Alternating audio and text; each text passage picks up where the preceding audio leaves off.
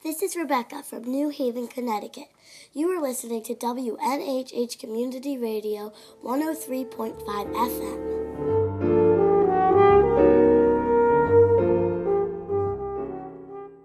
Welcome to Book Talk, where we talk about books. I'm Cyd Oppenheimer, and today we'll be talking about the novel Halsey Street, first with the author, Naima Coster, and then with my guests, Emily Moore and Sophfronia Scott. And stay tuned at the end of the show for a middle grade recommendation from one of our friendly New Haven librarians. Halsey Street is where Penelope Grand grew up, with her father, Ralph, who ran a locally famous record shop, and her mother, Mireya, who cleaned houses. It is the street from which she moved away to try to forge her own life as a painter, and the street to which she returns in her late twenties to care for her father after her mother leaves him and moves back to the Dominican Republic. It's a street that has suddenly become home to gourmet markets and sushi bars, a street that doesn't look the way it used to anymore. It's the place where Penelope has to figure out if or how she belongs and who she is. The place where she has to, in her mother's words, find her life. I had the opportunity to talk with Naima Coster last week, and I'd like to share that interview with you now.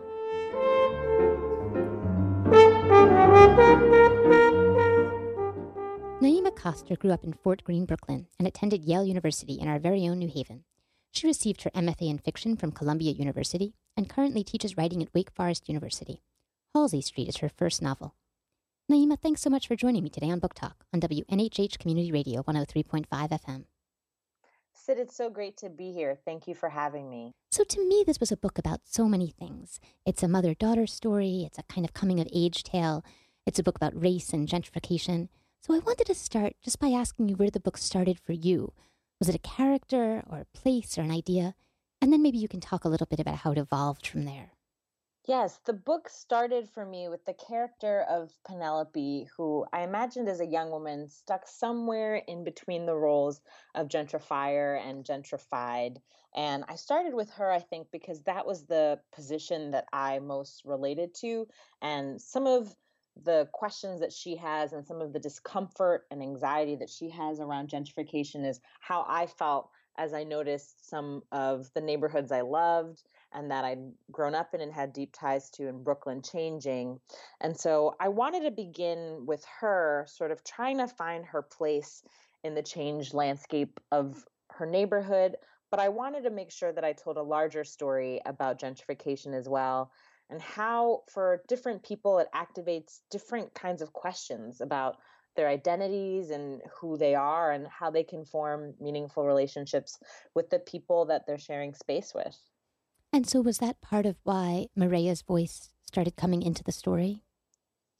It is. I knew that Mireya was a character who had to belong in the story, both because she is a part of the story of Brooklyn and gentrification and how people feel differently about it, and also because she's part of Penelope's story and why Penelope has some difficulty in confronting home. So for Penelope, it's not just that her neighborhood has changed, but that home is a site of a lot of pain for her because of some of the difficulties that she had with her mother and with her family. So Mireya filled sort of both of those gaps in the book.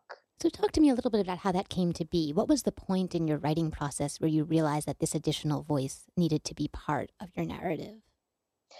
It was relatively early on. I started with Penelope and wrote several chapters in her perspective, and the book was unfolding chronologically um, in a way that seemed very conventional for a novel. But the writing kept turning to this missing mother character. And I knew that Penelope was so hurt and so angry that she would never do justice to the story of her mother. And I also knew that the fact that Penelope's mind and my mind kept turning to this absent character meant that there was something really special and dynamic about her. So I was maybe three or four chapters into the book when I knew that I wanted to visit Mireya in the present time in the Dominican Republic. And so I did. And then from there, the book started drifting into the past as well. And I've always been interested in memory as a writer, but I didn't intend for this book to be one that moves back and forth through time, although that's ultimately what it does. And I wanted to talk a little bit about that because, as you said, the book doesn't unfold in a strict chronological sense. It sort of seems as if it's going to when it begins, but it doesn't. And it moves back and forth between these two voices. And I imagine it's more difficult to write a book that moves both between voices and between times than it is to write something straight chronological from one perspective. And I wondered how you did that, if it if you wrote certain pieces and kind of moved them around like a puzzle, or if it just unfolded more organically than that. It did unfold organically for me, at least in the drafting stage. And then when I was revising, there was a lot of moving around and reshaping of the pieces. But since the book doesn't always move chronologically, especially between their perspectives, one of the things that I was trying to do was have the book move thematically. So if there is a chapter in Penelope's perspective where we're thinking about how families entertain in gentrified Brooklyn and how they organize their parlors and think about inviting friends and how friends feel about the neighborhood, that would lead me to think about what was it like entertaining in Bed-Stuy, Brooklyn in the 90s when Penelope was growing up and how did parties work for her family. And so there's actually a part of the book where there's a party set in the past, and that grew out of an interest that was beginning to bubble up in the present of the book. Mm-hmm. Mm-hmm. And are you an outliner when you write? You know, I'm not an outliner yet, but I am increasingly convinced of the value of outlining. So, something that I do, I don't necessarily plan the action of the book, but I will think about what the chapter in the book is supposed to reveal in terms of the interior of the characters or in terms of the dynamics and relationships. So that's what I begin with. What do I want to understand about the characters mm-hmm. in this section of the book? And what do I want the readers to understand? And then sort of the events and the plot grow out of that. So I do some planning for that, but usually not that much for the action of the book. That comes later for me once I've gotten to know everyone. Do you have a sense when you begin of where you'll end, even in terms of what's going to be revealed about the characters, if not in terms of the action? I do usually start with a sense of how I want the book or the story to end. And I think that that's because when a character comes to me and her situation, I think about what would be a meaningful journey or resolution for this person. Mm-hmm. So that's not always the ending that I end up writing, but there's usually some seed or some part of the ending I originally envisioned in the book. So the end of Halsey Street isn't the one that I envisioned, but there's a scene before the ending that's the one that I originally imagined. So it made it in there. Interesting. Interesting. And so when you got to that scene, did you think, "Oh, I'm finished?" And then there's part of you that thought, "Oh, no, I'm not?" Yes. Well, there's a part of me that thought I've tied up this this plot line in the book. So I knew that I wanted the book to show some sort of progress for Penelope in terms of her acceptance of herself as an artist and her willingness to re-inhabit the house that she grew up in that she'd been avoiding for so long. I knew that that was an important story to tell and so I wrote that and I knew that I'd resolved that part of the story, but I hadn't really resolved the story of Penelope and her mother yet, which was the story that emerged as I was writing. So I knew that I had to finish the book in a different way than I originally intended. So I wanted to talk a little bit about the ending because it doesn't give too much away, I don't think, maybe a little bit, so spoiler alert, to say that in the end, Penelope is back living in the house that she grew up in on Halsey Street. And it was interesting to me because there's a line where she says earlier that that's not what she wants. She says to live there would be to go backward into a life she hadn't chosen. And so I feel like there's a kind of ambiguity present in that ending because she is kind of back where she started from. And there's a question about how much of a journey she has taken. And I think there's certainly intimations that she has moved, you know, if not physically, then, you know, in terms of her own emotional and growth and maturation. And yet there there is something a little ambiguous about that. And I wondered if you intended that. Yes, I did intend that ambiguity because I think you know, Penelope moving into the house in many ways is meant to mirror her working through her relationship with her family. And I think that the question that she's facing is one that many people in their late 20s, early 30s, or really any critical juncture in their lives are trying to answer, which is how do I preserve my family connections with my family of origin on my own terms? And can I be connected to the people who raised me as an adult? How do I do that in a way that doesn't feel stagnant, but that feels like a part of my flourishing? And so I think that that's a difficult question with no clear answer. And so I wanted that ambiguity to be alive in the book for Penelope when she moves back home, but doesn't move back home as a child, but as a woman and an artist trying to live on her own terms. It was interesting to me, too, the way that that kind of mirrored her mother's move, that her mother leaves the Dominican Republic to forge her own life in New York. And then at the end, well, not at the end of her life, but in the middle of her life, chooses to go back to the home of her mother. Mm-hmm. Yes, it was interesting for me that in the book I ended up writing about two women who who leave domestic life and leave home behind in search of freedom, and sort of believe that they have to do that to live independent lives that include the fulfillment of their desires. And I think part of the growth of both characters is figuring out how to do that and live that life that they want without having to run away. I want to talk a little bit more about these two characters. So, Penelope is the one who, in broad strokes, is obviously closer to you uh, as an individual. Um, did you find it easier or harder to write her than to write Mireya's character? Mm-hmm. That's a really good question. I've found it really challenging and exciting to write both women. And I think that for both of them, I had to find a point of connection or a way in. Um, so for Penelope, part of it was age, um, part of it was education, and then part of it was the desire to live a creative life. Um, but sort of beyond that, there was a lot that I had to imagine about her and a lot of study that I had to do since I'm not a visual artist. So I did a lot of picking up um, and reading art magazines and talking to friends of mine who are artists and trying to understand what art school is like as an experience. And it was same for Mireya, although I myself am not an immigrant or a mother. Um, I knew that I had points of connection for her. And so some of that was um, feeling like marriage and domestic life were sometimes at odds with some of my ambitions. So that was a way into her. And then there were things that I had to imagine about her upbringing in a rural mountain town in the Dominican Republic. So I think that even if I have more biographically in common with Penelope, the process of writing both of them was one of discovery that required mining my own personal experience, but also looking beyond it. Mm-hmm. Talk, talk to me a little bit more about Penelope as an artist. I was really struck by the fact that she's a visual artist because I think that it is.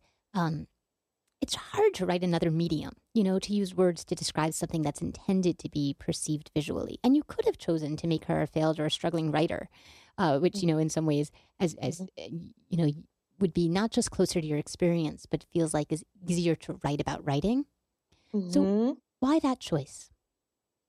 So I think there are a couple of reasons I made that choice. The first is that I've always been interested in the visual arts and had a desire to paint and to draw. So part of it was just a way for me to live vicariously through my character. Mm-hmm. And the same is true for Penelope and her habit of running. I also run, but I cannot run as quickly or as mm. far as Penelope. So there was some of that that was about having an exhilarating experience while I was writing. So that was one very personal motivation for making her an artist. But I also thought that for a book about gentrification, it would be really interesting to have a character who's constantly thinking about the visual world and how things look, since gentrification is a process by which a neighborhood is being remade in part aesthetically. So mm. the storefronts look different. The people walking down the street are wearing different clothes and might have different hairstyles or jewelry. And so it's a kind of visual remaking of a place and I was really interested in the way her investment in creating images and leaving a mark through the use of artistic materials might put her in an interesting position to speak back to gentrification. And it was a lot of fun to write that. So both Penelope and Mireya are difficult people, and they both yes. make some bad choices. So I wonder if, as a writer, you were ever tempted to make them less flawed either because you worried about their flaws creating maybe too much distance between themselves and the reader, or because you, as their creator, maybe wanted to save them from themselves? I think that when I wrote Halsey Street, in part, what I wanted to capture was how much life can hurt. And so, what I mean by that is how much gentrification can hurt, how much having a difficult family history or a difficult relationship between a mother and a daughter can hurt. And I think that I didn't want to turn away from that or um, to elide it. In fact, I was really interested in trying to get underneath it, right? Mm-hmm. So if mm-hmm. someone is disappointed or angry, what does that feel like in their body? And what can I do as a writer to show that besides simply asserting that they're angry um, or looking away so that the writing can be cooler or somehow more tempered? And so I knew that that was really important to me to render the real effects of some of these forces both large and social and then also really intimate and domestic on people's lives and i think that whenever you know we're reading about things that hurt or the things that people do when they're hurt it's uncomfortable but i also think that it's worth looking at and trying to understand and so for me i i wasn't willing to make either woman behave better i think rather than showing some of the reasons for their behavior and the ways that their behavior affects them and the people around them. And for me, that's part of what is most interesting about reading books, which is really understanding people's motivations and understanding why actions that seem incomprehensible can actually be really understood if we spend some time in the mind of the character. Yeah, for me, one of the ways this book was really successful was it not excusing any of their behavior at kind of acknowledging it and yet showing what lay underneath it so as to make it understandable. In particular, there was that scene between Mireya and Ralph when she throws the coffee pot at him. Yes. And we, up until that point, don't know what's happened. But when we actually witness the scene, I was so moved by Mireya's pain in that moment of her feeling of being so disconnected from Ralph and so unseen and so unimportant and of how much pain that she was in that even though her action is still inexcusable it absolutely made sense to me i'm so glad to hear that that was your reading experience because i think a lot about how sometimes in fiction there seems to be an edging away from some of the uglier undersides of life. So, you know, an argument where people really raise their voices and shout, or, you know, Mireya being so angry that she throws something at her partner. And I think that I wanted my fiction to be true to some of the more difficult moments in life, or certainly that I've had in my life or in my family or families like mine. And I didn't want to write a book in which nobody raised their voice or nobody got so angry that they threw something because I felt like those were experiences that I wanted to try and understand. And as you said, not excuse, but to make them uh, the actions of real flawed people rather than the actions of bad people. Yes, and so this is a book I think that deals with that both in these, you know, intimate, small ways on a personal level and also on these sort of bigger thematic ways around, as you've already talked quite a bit about, this question of gentrification and what it does to a neighborhood and what it can do to the people who live there. So I was curious about, I guess, whether, first, whether you think there's such a thing as a political novel, and second, whether you would say that your book fits into that category. I think that there is such a thing as a political novel. And I think that all novels advance sort of a kind of politics or ethics because no novels happen in no context right? Mm-hmm. And so I think in my book, that context is really foregrounded as part of what the book is about. It's in part about gentrification. But I wouldn't say that my book is any more political than any other novel about people whose lives take place in a context, because I think that it's ultimately about real people and their interior lives and their relationships and how that context presses in and informs it, which is true of all of our lives, whether we view our lives as explicitly political or not. So, you know, the Harpers, who are the newcomers to the neighborhood, are grappling with questions that are political, but they're also just questions about how to live with people around you. So, how do we be good neighbors? Are we beneficiaries of racism? And if we are, what do we do with that? Do we look away from that? How can we meaningfully connect with the woman of color who's living upstairs? And I think that those are really human questions. And do you, as a writer, worry about tackling the hard questions? Do you worry about will you alienate certain readers? Will you give offense? Is it something that inhibits you in your writing, or is it something that you that is part of what I guess motivates that in, in you know that writing instinct? Mm-hmm. It's certainly something that I think a lot about, and I think that the hard questions are often the ones that are the most interesting and sticky um, and the ones that lead us to new insights and new parts of ourselves if we ponder them and so i feel committed to asking those questions and in fact i often start with a question when i'm writing um, and that is a commitment of mine that i expect to continue to have throughout my career but i do think a lot about how that might influence or shape the experience of a reader. I think that the politics of my book might seem more obvious from the blurb or what's on the jacket than the actual content of the book itself. So I have thought before that perhaps a book about gentrification might seem unpalatable to someone who's reading the back of the book. But I think if that person finds something that speaks to them in the jacket and actually spends some time taking a chance on the book and reading it, that what they'll find is a book that is in many ways relatable and that they have um, a context and a frame to understand, and that is about much more than any kind of agenda. And that certainly isn't a work that's polemic in nature, but is rather a family story, and race and class are a part of that. So let's let's finish up. I wanted to ask you about this. Penelope is renting an attic room from this white couple that you mentioned, the Harpers, who've moved into the neighborhood. And there's a point, it's on page 62, where she refers to herself as, quote, the woman in the attic. So for me, as a former English major, of course, this brought up resonances of Jane Eyre and Wide yes. Sargasso's Sea. And I was wondering if you could speak to how those books influenced you as a writer and influenced this novel in particular, because I have to think that was intentional. It was absolutely intentional. And I was thinking very much of Jane Eyre. It's not the reason I put Penelope in the attic, but once she was there. It was so the great.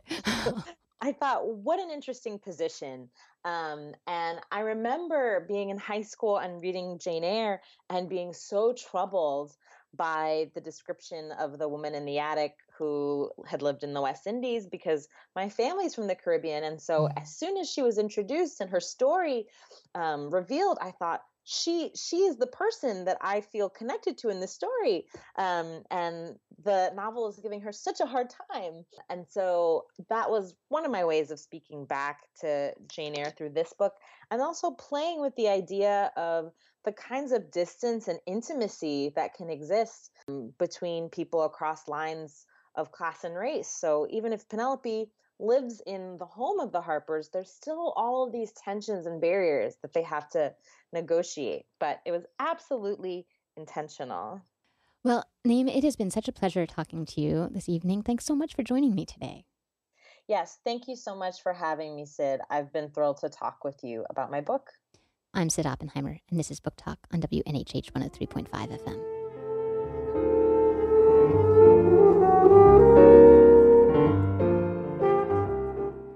Want to take a moment to introduce my guests, Emily Moore and Sophfronia Scott. Emily, who's the author of the poetry collection Shuffle, was last on Book Talk discussing Claire Messud's novel, The Burning Girl. Sophfronia was last on our show talking about her own novel, Unforgivable Love, which you should go buy and read right now if you haven't already. Sophfronia and Emily, great to have you both back. Great to be back. Thanks, Cyd.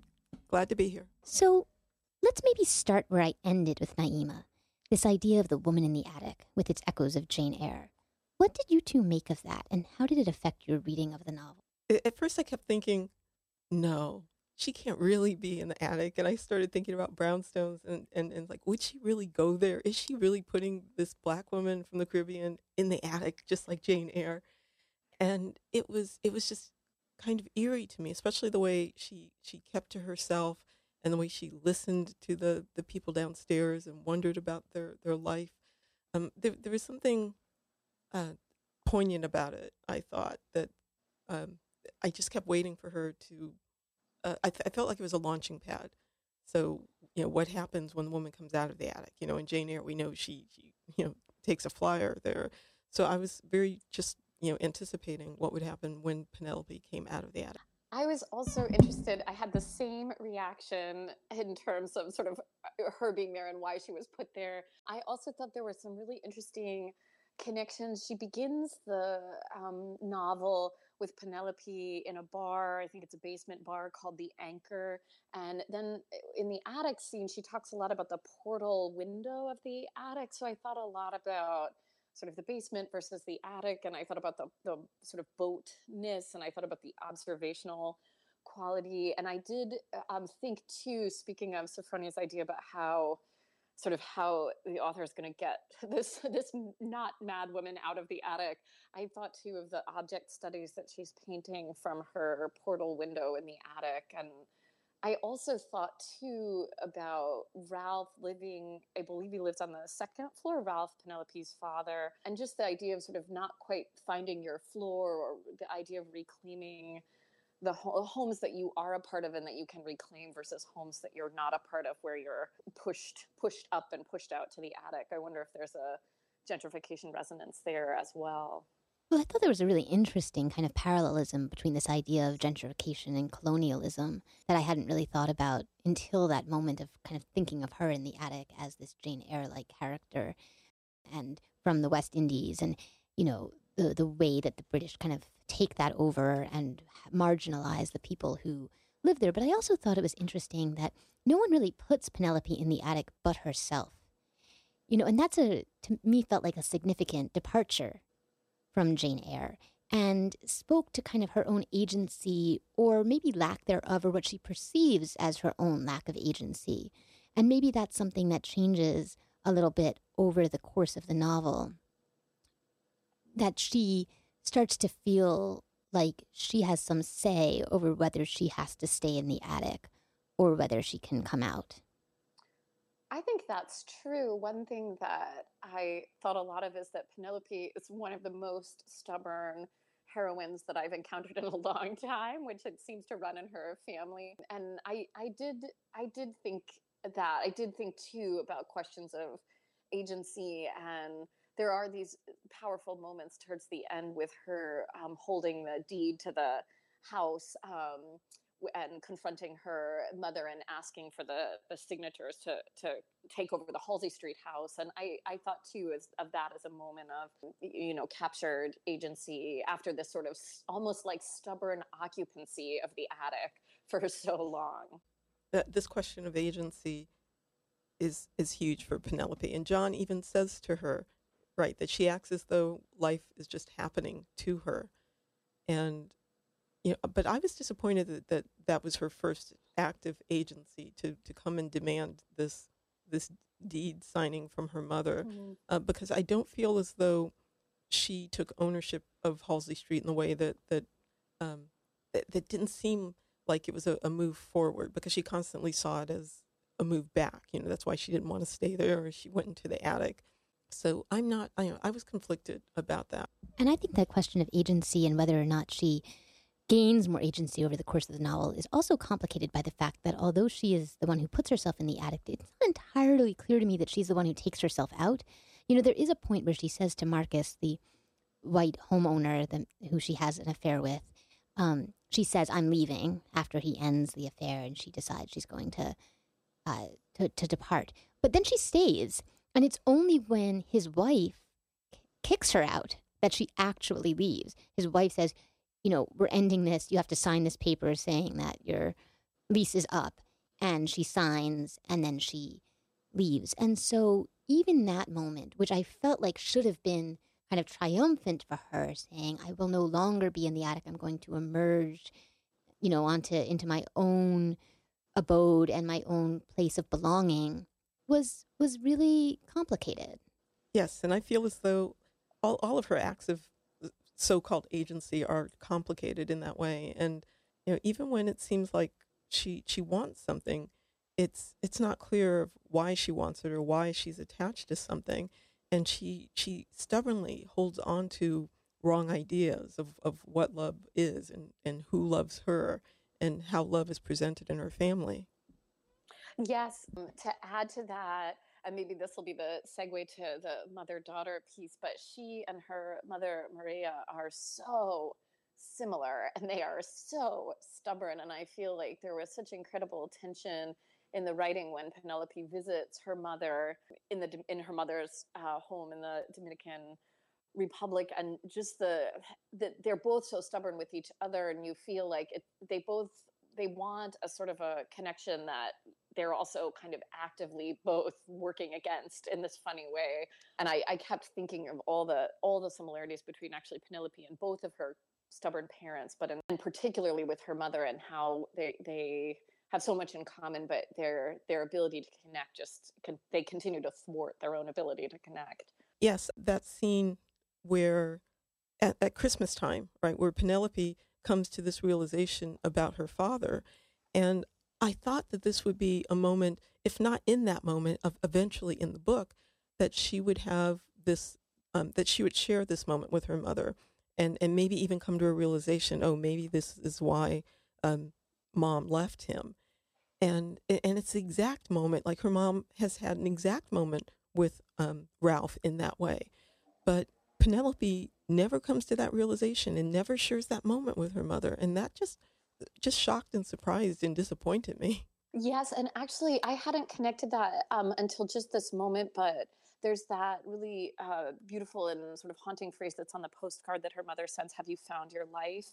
And the um, the answer that Penelope can't and doesn't give, but sort of gives the that that Coster gives the reader is um Ya casi. I, I might not be pronouncing mm-hmm, that correctly, mm-hmm. but um, but but almost. And I feel like that is really sort of as much as happens between Penelope and her mother. It's like almost her mother puts up those pictures th- that Penelope sort of thinks of as bad art, you know, over the mantle in her home and Penelope judges them, but you find out that from her the writing that in her mother's perspective, she sort of puts them up thinking of Penelope, and then Penelope, um, in in a you know beautiful penultimate scene, um, creates a new a painting or you know a real painting, this sort of beginning of her adult life as an artist painting and uh, wants to replace one of those paintings of her mother's and you just you just feel like almost almost yeah, and I actually found that down. I found that so realistic. And even though I, you know, in some ways agree with Sophfronia that you want that moment of realization of epiphany from Penelope. You know, she has that moment at Christmas time when her father gives her this gift of these frames, which shows he hasn't really been paying attention to her at all. He doesn't know she hasn't painted for years.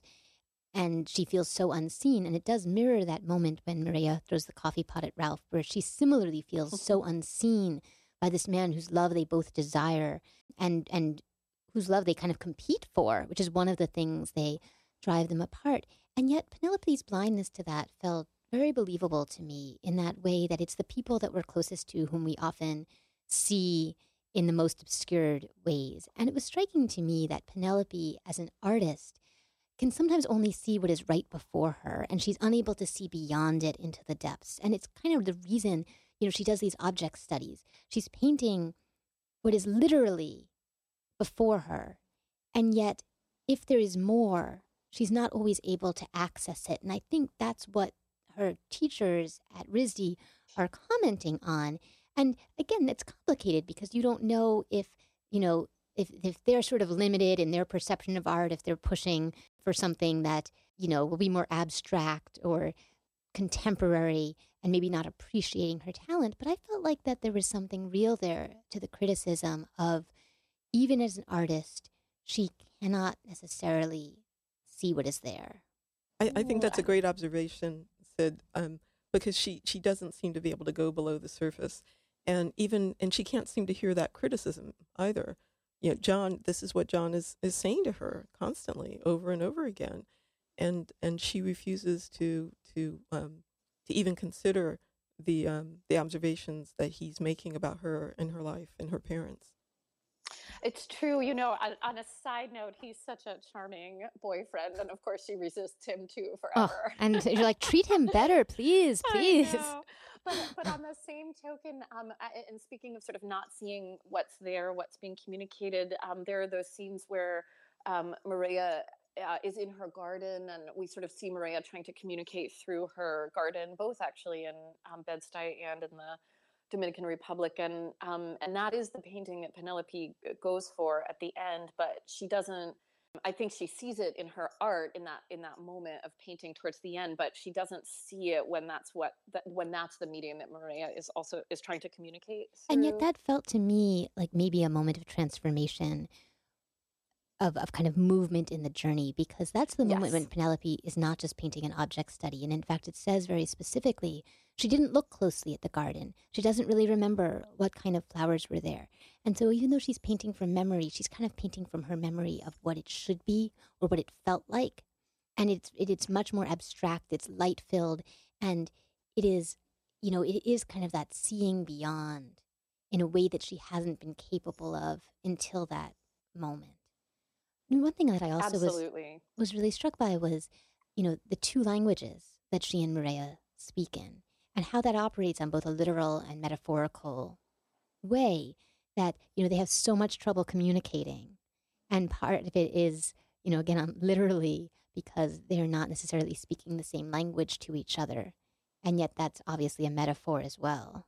Absolutely, and I also loved how Coster does doesn't always translate um, more than some other novels that I've read recently that have multiple languages represented, that she also doesn't translate really critical pieces of Spanish that get used. And I, I just thought that that added another level for the reader as well. It both invites, um, you know, the bilingual reader, it, it, sort of rewards a level of fluency and also um, for non-bilingual readers, I feel like it, it sort of mirrors some of those gaps in a way that I found really moving. And I really loved that uh, risk that she took as a writer.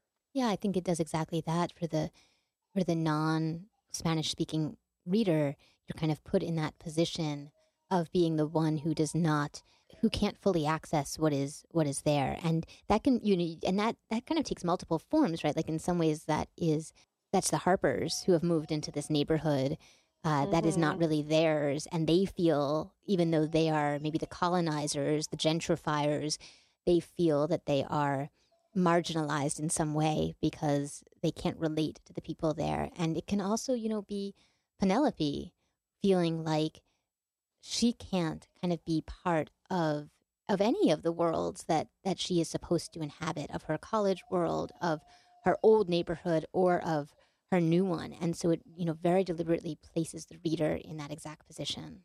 Penelope i, I kept waiting for her to step into um, one of her worlds, and she she just seemed to have this this um, this anger, which I couldn't tell if it was real or you know it was just she was just being irrational, but she seemed so against what was happening to her neighborhood that she that she was sort of um, putting thoughts and stories onto people, right? So, you know, of course, the Harpers, you know, were uncomfortable there, but but she was also making not accusations, but but just thoughts in her head about you know about what they thought about things when really not knowing them at all and, and she's kind of doing what they're doing and not realizing it you know ascribing a story to them. That's actually a really interesting um, idea. I, I was sort of perplexed by and fascinated by the affair that penelope has with marcus. And there are echoes of course of jane eyre there with the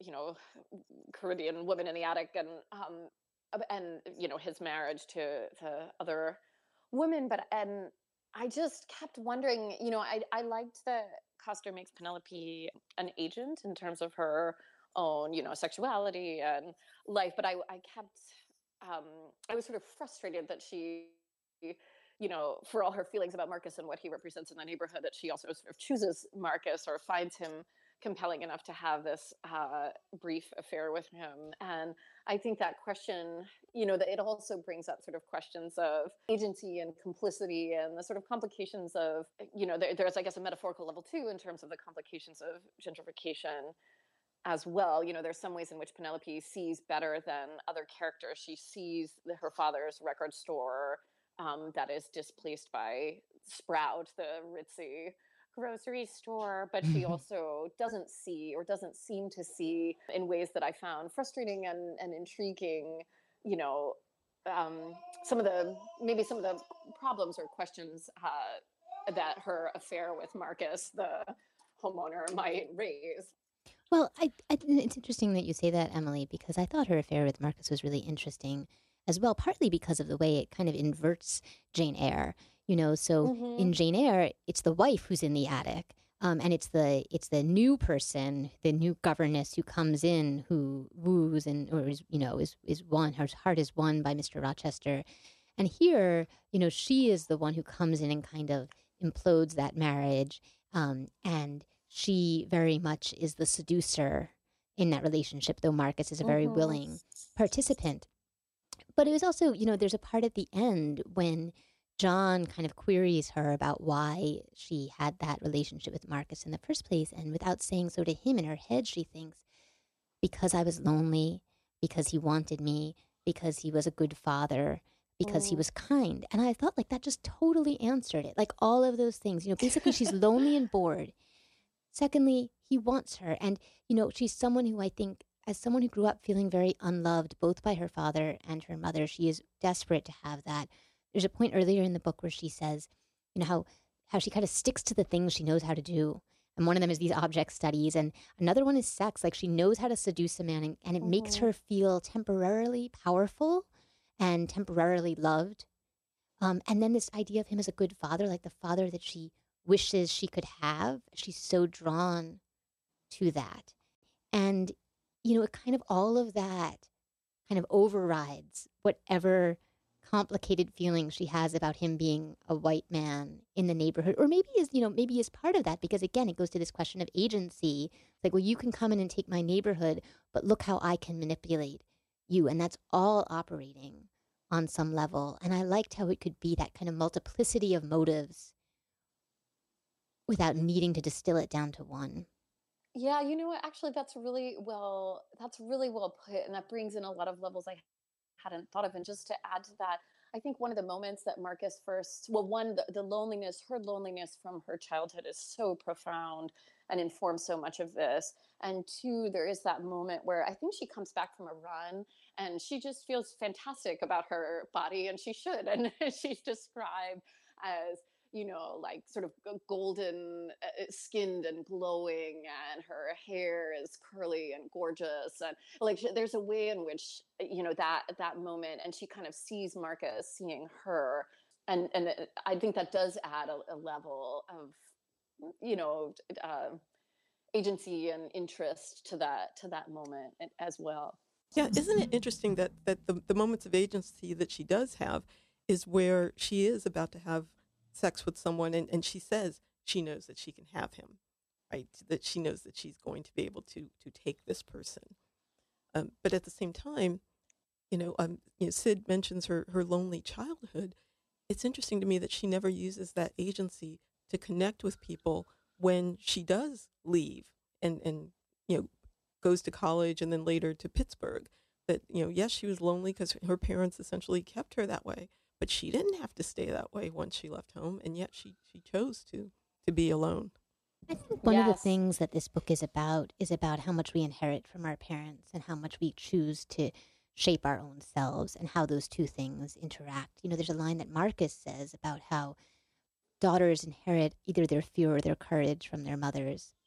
And you know, his kind of take on it is, you know, in the in the in the daughter are the seeds of the mother. Maybe there isn't that much agency there. And I think that Penelope feels that for a long time. Like she has learned how to operate in the world from her mother. She talks about how the only things she's learned from her mother are these sharp edges and how to cut people. And that's certainly what we see in how she treats John and, and you know, a number of other people in the book, including her mother. Um, and part of it is about, you know, learning how to say, I can transcend that. I am not just what my parents created, but I can be more than that. So it is interesting to me that in the end, you know, she's back where she started. She's in this house on Halsey Street. And as I talked about in the interview with Naima, it seems to me kind of an ambu- am- ambiguous place to land, but kind of an acknowledgement of like, yes, there there are certain things we inherit that we can never shed ourselves of. But maybe it's about embracing those things that are positive and then being able to change the ones that we feel are holding us back. Absolutely. I thought a lot about the houses and sort of reclamation of houses uh, in this book and how Mireya's mother, Ramona, is from the mountains and, and leaves the mountains and is an, is an only child of parents who are very different from each other and complicated. And that home is shattered early in her life. And then she returns to the mountains and i thought of mireya who herself leaves the dominican republic and builds you know marries and builds a life in bed-stuy and then returns to the dominican republic and i thought about penelope who you know leaves halsey street and then returns and the ways that these uh, homes are sort of changed and, and reclaimed or not quite reclaimed or you, ho- you hope that penelope is going to reclaim her home and actually on a, on a side note at gentrification level speaking as the brooklynite in this the hipster brooklynite. I also enjoyed yeah i also enjoyed that penelope you know reclaims this bed-stuy brownstone which is an enormously valuable piece of real estate which you know i felt i felt glad that it glad that it was her and could be her um, and that she didn't kind of throw that you know baby out with the bathwater. You know emily i I love real estate and I, I do love brownstones. I used to have this dream of living in a brownstone. and and actually I wanted to hear more about that house. I really did. totally. You know, we only know about the, the parlor room and then, you know, the second floor. And I was like, no, brownstones have four floors. And, yes, you know, what yes, is going on with the rest exactly. of that house? That's a big house. What, what, what is going on with this space? And, and she, yeah, she's inherited a serious piece of real estate, and I'm I'm excited to hear well, what's she gonna do with it. What's she gonna yeah, do in like the garden? she needs some rental income. Exactly, in. exactly, and exactly. her art. I'm And, totally with you. you know, and I I'm not hearing. I didn't hear any of that happening. I was like, what? We're the same reader. We're the same reader. so before we finish up, I wanted to bring up one last thing, which Sophfronia, I think, had raised in our pre-conversation to this taping um, about Samantha and what kind of person she is. And Sophfronia, you had mentioned that there's a part where uh, she's described as someone who feels like if a house is going to be broken into, it is her house, and if a purse will be stolen, it's her purse, and you know what that says about her. So I'm interested to hear your take on that and yours as well, Emily, because I think I might have a slightly different one. Yeah, I thought that was an interesting way Penelope described Samantha. She said, she, one of those women who thinks the world revolves around her. And I, I just thought that that was an interesting observation. And it made me think about social media and how um, there are people who behave as though the world is monitoring their social media and they feel that they have to announce when they were going off Facebook and when they were going away and when they were coming back. And and I just thought, wow, you know, who, who are the people who who feel that the the world is looking at them in that way? I mean, is it really a narcissistic thing or is it an insecurity? Um, I, I wasn't sure, but I just found that observation fascinating. Yes, I you know thinking of Samantha um, Marcus's wife, she she's such a cold character in the beginning, and that that observation I don't remember when it's revealed in terms of the revelation of her character, but I feel like she's so easy to judge in the beginning. She's kind of this cold lawyer type and always taking black cars around um, Bed-Stuy, you know, not afraid to walk, afraid to have her daughter there, kind of living living there, but not uh, able to embrace the place or see, even see the place clearly. And she she you know, I, I, judged her in the beginning in the same way that I think Mireya is kind of a tough character at the beginning. But, you know, then by the end, I felt like I understood a little more about Samantha when she and her daughter walk through the neighborhood to bring Penelope a plant, you know, to, to mark her loss. I felt like there's this slight relaxation. You know, you sort of hope that Samantha has moved beyond that description of her but i i, I loved that um, i love that sophfronia brought it up because i it, i did it did strike me as um, just a great little piece of writing well it's so interesting right because you can absolutely read that as a kind of narcissism you know the world revolves around me these things are going to happen to me but i think there's another way to read it which is kind of the anti-narcissism which is you know, I, it seems somehow narcissistic to think none of no, no bad things will ever happen to me. So my husband and I are very different in this way. You know, his take is always, "Oh, the odds of that happening are infinitesimal, so you shouldn't worry about it." And my take is, "Well, it's going to happen to someone. Like, why are we safe? Like, what what's so special about us that makes us think that we are safe and that the bad thing won't happen to us?" That feels incredibly egotistical to me to think that you're immune from the bad things happening. And I think there's a way to read Samantha in that much more sympathetic way. You know, this bad thing has happened to her. She lost her baby. And she might feel like, you know, what more bad things are going to happen to me? I, you know, my money doesn't make me safe. My whiteness doesn't make me safe. Like, my big house doesn't make me safe. So, what can I do to keep my family safe? And I liked that the book kind of leaves it open as to which of those things it might be. The book's not particularly sympathetic to her, but I think it does kind of give us that ability to read her in a way that recognizes her humanity as much as it does Penelope and Mireya's. Well, Sophfronia and Emily, uh, as ever, it has been great talking to you, and I know we could talk longer, but our time is up. Thank you so much for joining me today. Thanks so much. Thanks for having us, Cyd. I'm Cyd Oppenheimer, and this is Book Talk on WNHH 103.5 FM.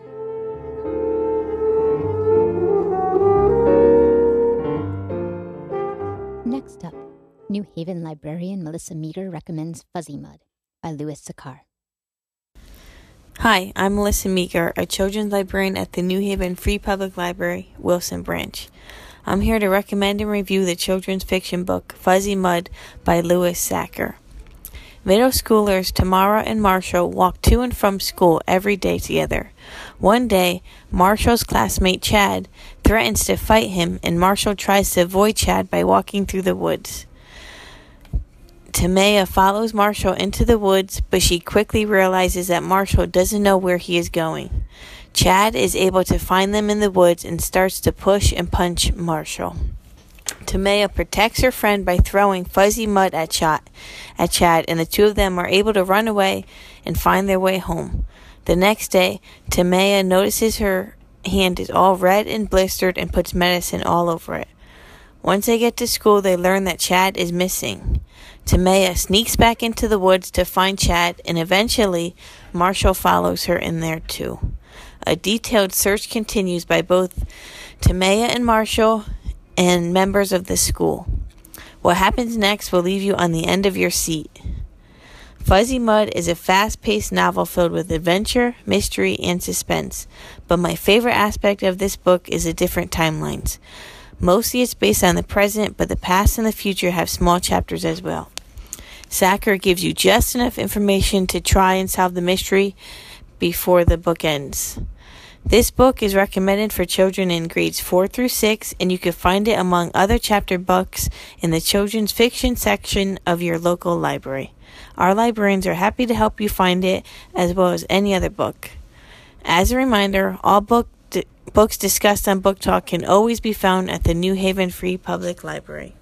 Thanks, Melissa. On our next show, airing February 7th, we'll be talking about the novel The Hazelwood.